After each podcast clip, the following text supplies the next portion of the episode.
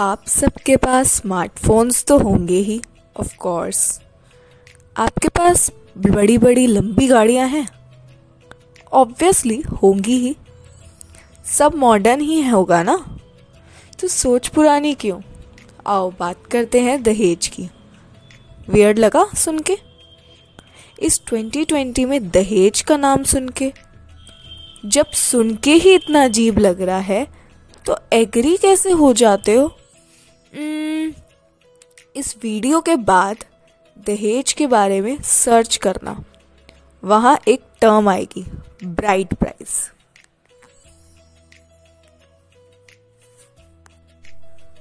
जो पढ़ने में बोलने में बहुत वियर्ड लगेगा। इस ज़माने में दहेज एक आम बात नहीं रही। इस वक्त तक हर लड़की से लेकर हर लड़के तक समझ आ गई है कि दहेज लेना और देना दोनों ही गलत है।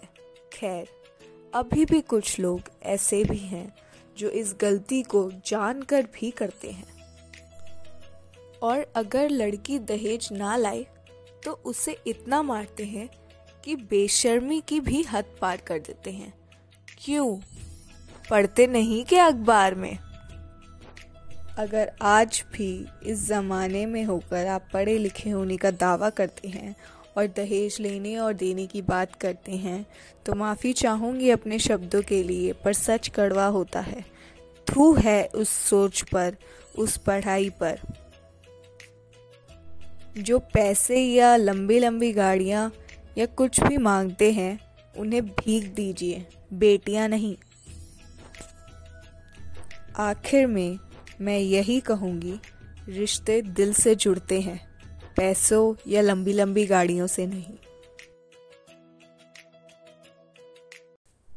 तो इसी के साथ आप सभी को मिलती हूँ अगले हफ्ते किसी एक नए टॉपिक के साथ। तब तक अपना ध्यान रखें। थैंक यू, शुक्रिया।